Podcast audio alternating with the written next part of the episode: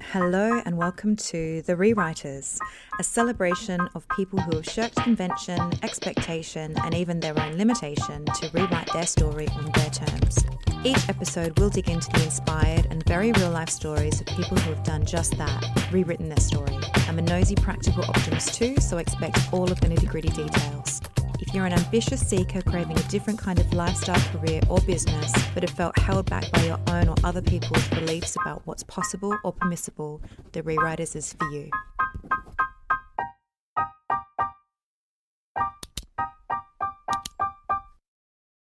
Hello, everyone, and welcome to today's weekly rewrite. I'm your host and resident rewriter, Monique Shaw. Now, I had planned to talk to you today about confidence and imposter syndrome. I wrote an article a couple of years ago about confidence and why we should stop trying to be confident and what we should do instead. And I'd kind of assumed that confidence and imposter syndrome were related topics. I hadn't really interrogated that assumption before. And as I sat down to put my thoughts to paper about imposter syndrome, which is something that I've spoken about less than confidence. I've spoken about confidence quite a bit, but I hadn't really spoken about imposter syndrome at length. So when I sat down to think through imposter syndrome and tie the two things together, I realized that these two things were not necessarily related at all. At least it, it really wasn't clear to me. It wasn't cleanly clear to me how confidence and imposter syndrome linked together. Someone with imposter syndrome may have low confidence, but equally, I think someone with imposter syndrome could have really good confidence, really high confidence. People with imposter syndrome tend to be or are high achieving, ambitious people, and you often have to take risks and push beyond your limits to do those things, which is related to having higher higher confidence or at least having the courage to take those risks, which leads to higher confidence. So, today I want to unpack confidence and imposter syndrome. I did initially think that this would be a conversation where I, I covered both and provided some ways to grow confidence and deal with imposter syndrome, but I'm going to have to deal with them separately. And I'll share why we should stop trying to be confident the crux of the article that I wrote and what we should be doing instead. And then I'll do a deeper dive into imposter syndrome. Now, the purpose overall of this is to provide you with some food for thought, some advice, and some tools to help you, or rather, some some things that you can do to help you to go after what you want and to own your achievements, own your story, who you are and where you are, and to feel good about these things and able to do whatever your what next is with courage, with confidence, and with a sense of worthiness and belonging. So let's get started. First up, confidence. Now, I'm going to link to my article on this topic in the show notes because that goes into more detail on my thoughts about this and it also provides some examples. But let me just share briefly how I think about and approach confidence. So, this came up for me uh, in my work and became an article pretty early on in my rewrite career. So I started rewrite in early March 2020 and I wrote this article in April 2020 because it was something that people would ask me about a lot. Um, and when I was starting the business, I asked people that I trusted, uh, a lot of colleagues, you know, what are some of the things that you get from me or relate with me that I could use to help my clients? And confidence was one of those things. A lack of confidence was also cited by my coaching clients and some people that I've mentored over the years as a reason for them not going after what they wanted or not taking the next big step in their career, or indeed not having the career that they wanted, not feeling that they could go for it. And people would ask me, How do you become more confident? Or they would say, I want to grow my confidence, or something that I want to work on in our work together is being more confident. Uh, I would hear people say that they do this particular thing that they wanted to do after they became more confident. And here's the thing what I found when I thought about this was that confidence is not the starting point at all. And confidence is so often what we fixate on. We think that that is the answer. We need to arrive at this point of more confidence, and then we will be able to do the thing that we want to do. But confidence isn't the starting point. It's not the ingredient that we need before we do the thing. It's it's the result. It's the byproduct of doing of doing the thing. So we've got it back to front. We've got it the wrong way round. And what we need to be focusing on is not confidence, but courage. So if you sit around and wait for confidence to develop, How does it develop? So think about anything that you've done, anything at all. How did your confidence, and when I'm saying think about something that you've done, think about something that you've done where you have developed a sense of confidence around it. How did that confidence grow? Through doing, through practice, through repetition, perhaps, through it becoming normal and second nature and easy and familiar. So, some of the examples that I share in the article are around things like riding a bike or being in a new office environment. You know, when you start a new job and everything feels a little bit labored and cum- cumbersome and nothing feels natural, even down to you know, getting up and going to use the bathroom or making yourself a coffee or putting your lunch in the fridge or finding a great place to go get your lunch, whatever. All of these things are outside of our comfort zone when we're in a new job because they're not normal or natural yet. They take time. It takes us, you know, taking the action, doing the thing in order for it to become easy and second nature. So confidence grows through doing. Confidence is not the prerequisite for doing. Instead, draw on courage. So if you think instead instead of thinking about confidence, you're thinking about courage, you're more able to take action irrespective of how confident you're feeling. And taking that action over time leads to more confidence. When I talk about this, I'm also thinking about a client of mine in particular, and also generally speaking, this client of mine in particular who you know, she she understood the logic of that, but she struggled to you know take the action because she needed to work on her self-trust first. You know she was a little bit fearful around taking courageous action messy action whatever you want to call it being courageous might be really tough for you and i don't want to encourage anyone to take risks that they're not comfortable with. And i think we need to be really clear when we talk about comfort that there is a very big difference between you know, feeling a little bit of discomfort, healthy discomfort, you know, pushing against your edges, stepping outside your comfort zone because you're growing and expanding, you're taking a bit of a risk and a chance, versus completely abandoning yourself, pushing yourself way outside of your comfort zone, right into the danger zone, ignoring your gut, silencing yourself, and doing something that feels very unsafe for you because you feel like you have to.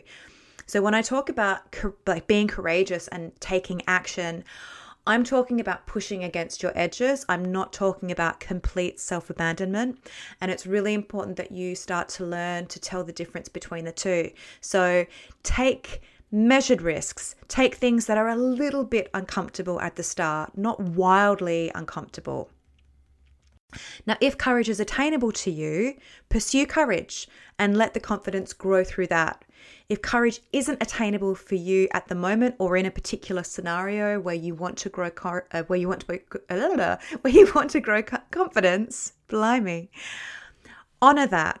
Don't berate yourself, okay? Instead of focusing on building courage, focus instead on building your self trust and knowing that you have your back and that you've got you. If you do this scary thing and it's hard and it doesn't work out, you'll be there for yourself. So that's my 10 cents on confidence. Don't think about growing confidence, think about finding courage. And if you need to, start with self trust first. Now, imposter syndrome. Okay, so I need to read from my notes here actually, because I drew from a number of articles for this episode, which I'm going to link to in the show notes. And these are Contextualizing the Imposter Syndrome by Feenstra et al., Prevalence, Predictors, and Treatment of Imposter Syndrome, a systematic review by Bravata et al., Feel Like a Fraud by Kirsten Weir.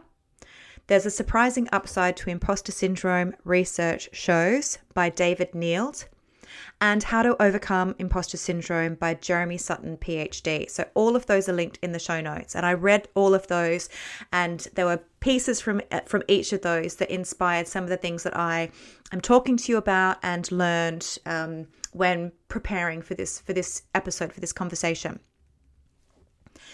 So, imposter syndrome, also known as the imposter phenomenon, was introduced by psychologists Susan Imes, PhD, and Pauline Rose Clance, PhD, in the late 70s. I think it was 1978.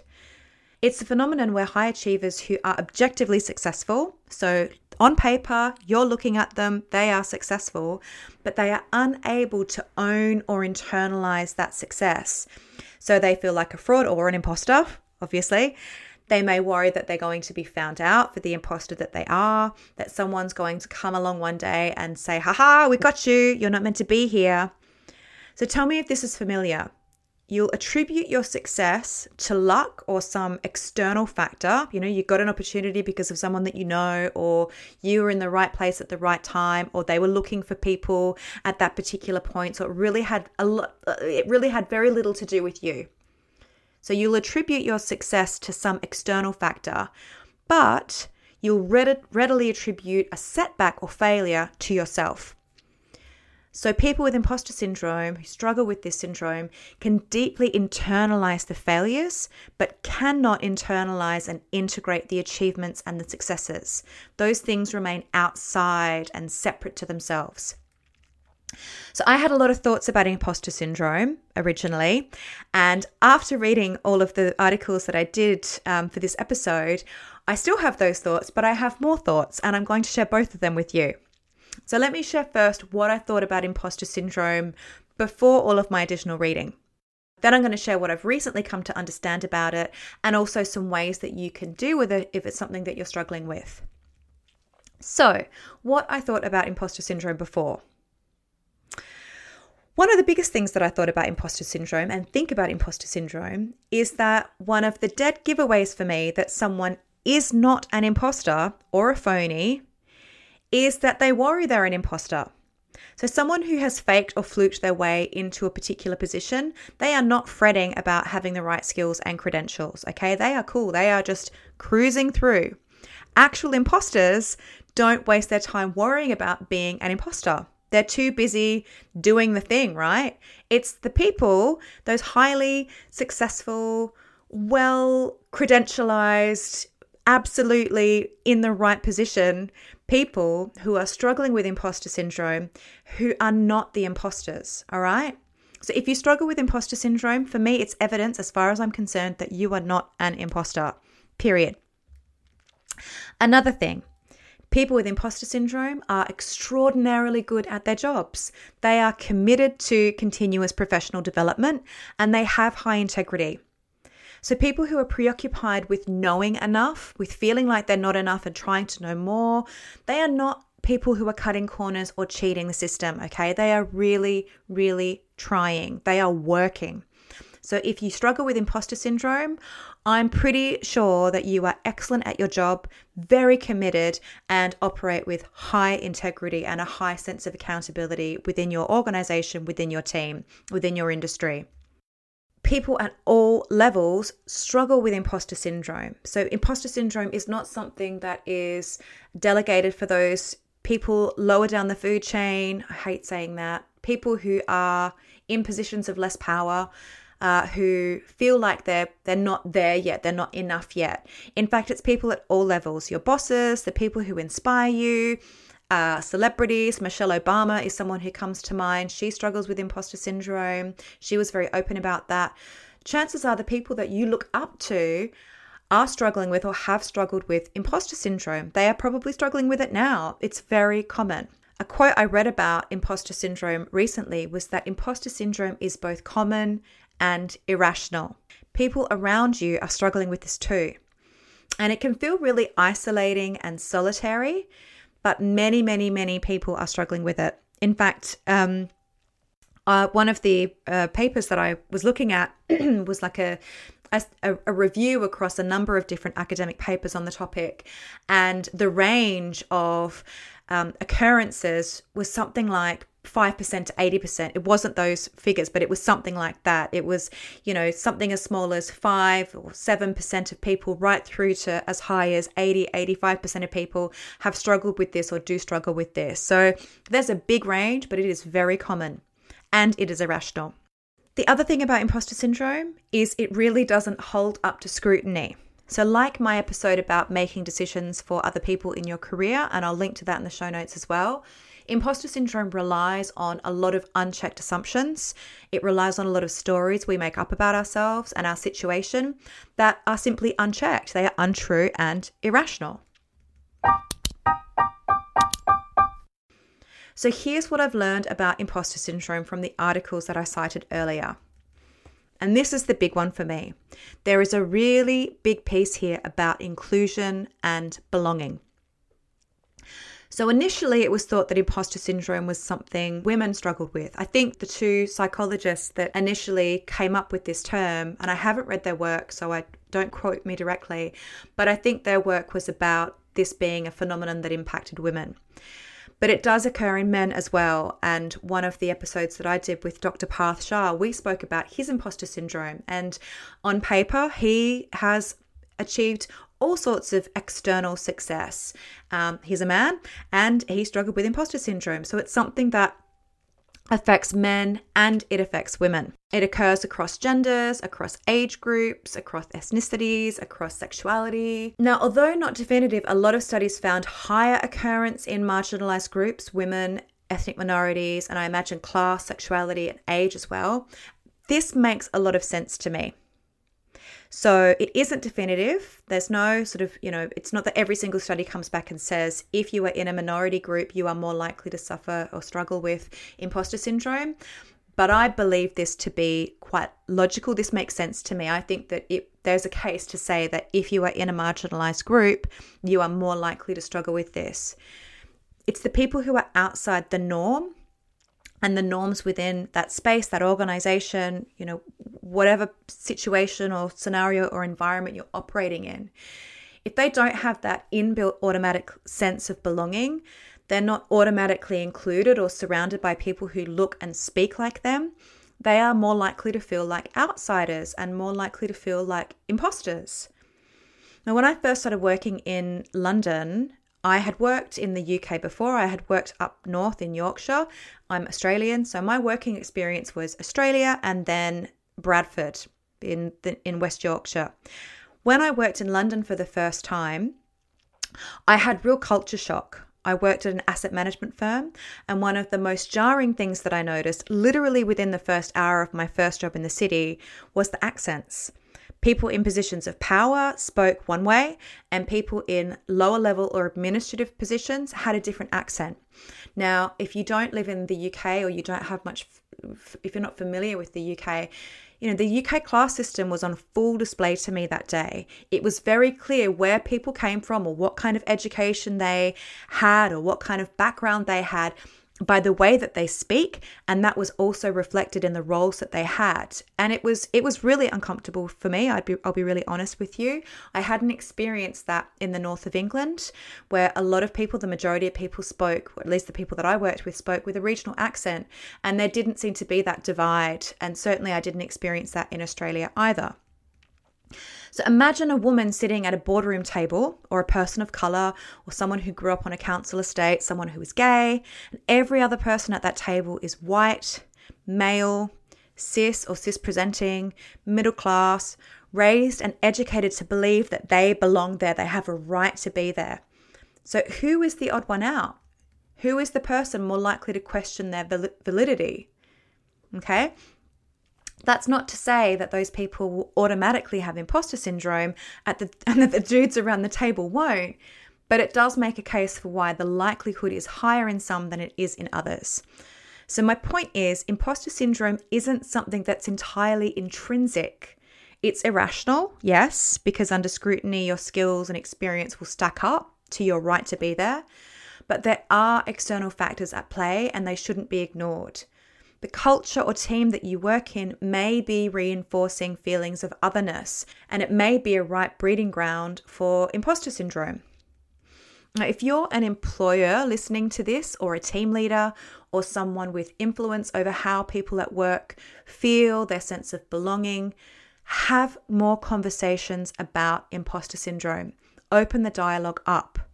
As with so many things, this stuff is better out than in. We shouldn't deal with it alone and we shouldn't continue to imagine that it's just us because it's really not and it absolutely shouldn't be. Another thing about imposter syndrome, and this didn't surprise me at all People struggling with imposter syndrome exhibit higher levels of social skills. They are good team players, they are concerned with other people, and they're not self interested.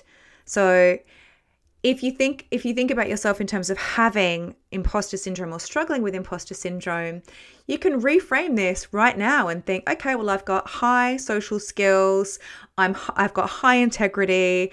I'm clearly committed to continuous personal uh, development. I'm a good team player. You know there are some pros here. Okay what else did i learn? Uh, links to perfectionism. So if you struggle with one you're more likely to struggle with the other Perfectionism is about never being good enough or the thing that you're doing never being enough. And imposter syndrome is about not being good enough, right? It's not being qualified enough, not being experienced enough. Both of them are about it not being enough or you not being enough. It's never quite perfect, it's never quite done.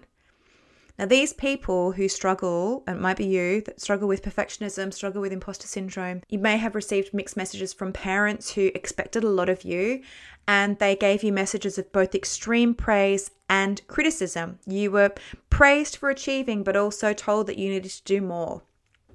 And we also live in a society that praises achievement and success above all else, while also reminding us that we're not enough as I get to the close of the episode, I'm going to share some ideas around how to move away from that perfectionism too, as part of the ways that you can overcome or start to move through your imposter syndrome struggles. So, people who struggle with imposter syndrome also rarely ask for help. Now, I can speculate that this could be for fear of being found out, but I imagine it's also a form of self punishment having such high expectations on oneself that we should know the answer. If we were good enough, right enough, we would know. Okay, so how then does confidence and imposter syndrome intersect? Well, as I said at the top of the episode, I don't think that they necessarily do, but where I think they could is around this worthiness piece, is around the enoughness. I'm worth going for this thing. I'm enough to be here.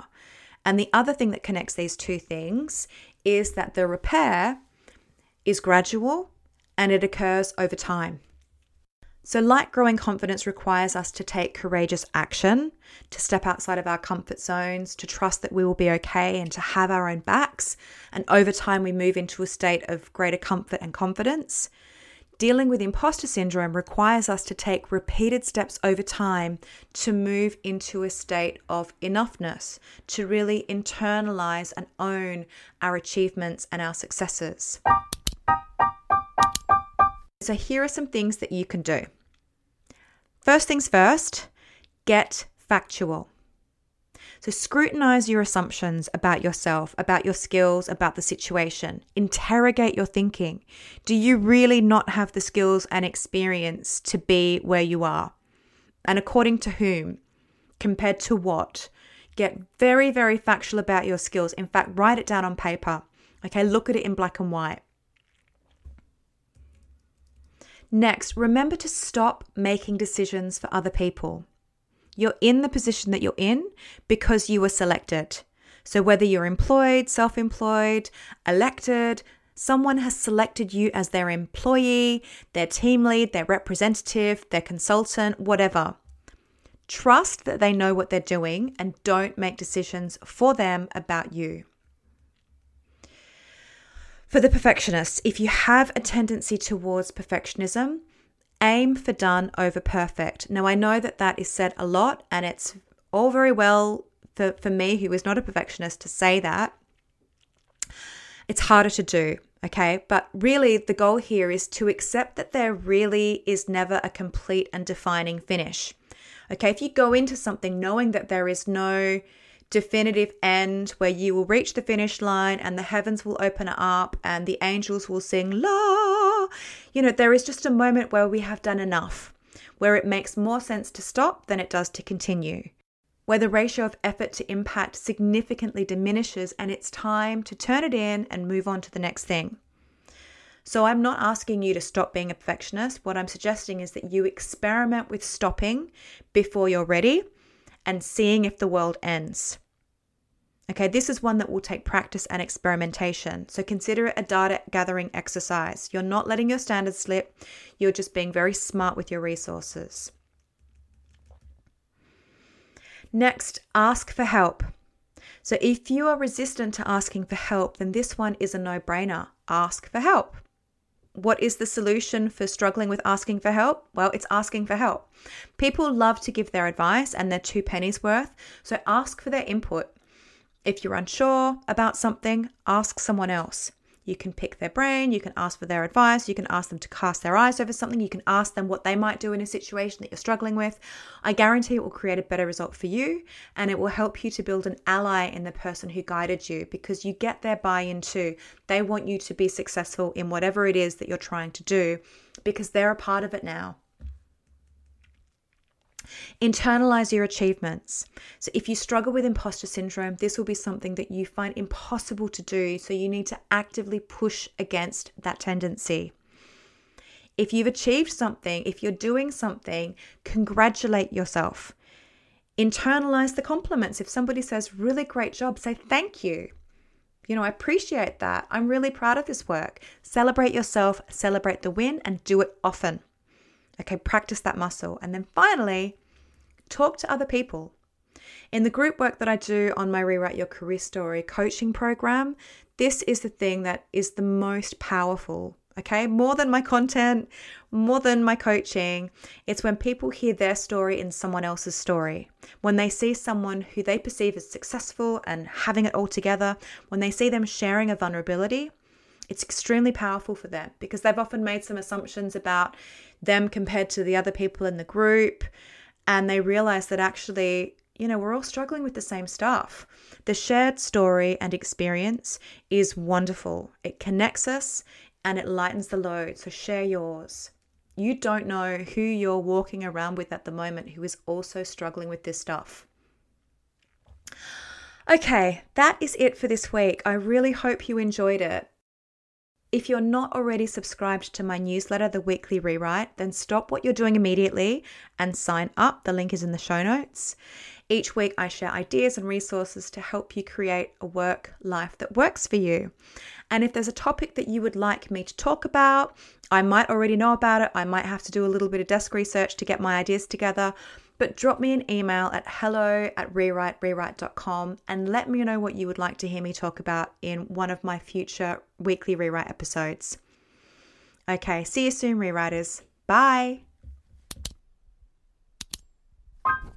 The Rewriters is produced, written, and presented by Monique Shaw, original artwork by Kiana Perry, and original music by DJ Cinnamon.